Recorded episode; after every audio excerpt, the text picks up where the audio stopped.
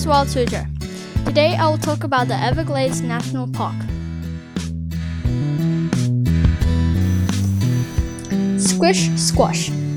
Your boots sink into the mud as you wade through a swamp where frogs, turtles, and fish live.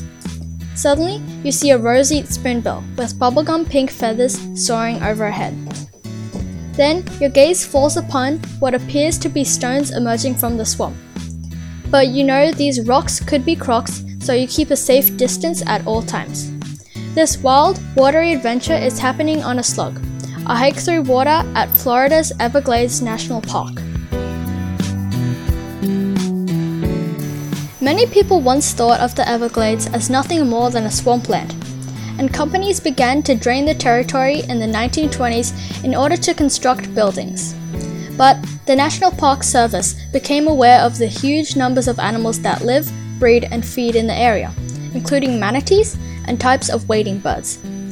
In order to protect the land and animals from builders, they voted to designate the Everglades as a national park in 1934. Today, Everglades National Park is a 1.5 million acre wetland ecosystem.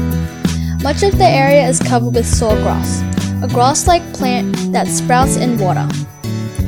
The park also boasts mangrove swamps, or coastal wetlands where sturdy mangrove trees grow.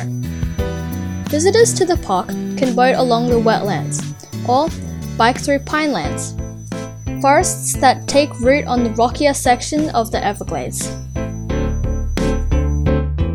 Whether you're canoeing, biking, or hiking through the Everglades, you'll likely see some cool critters.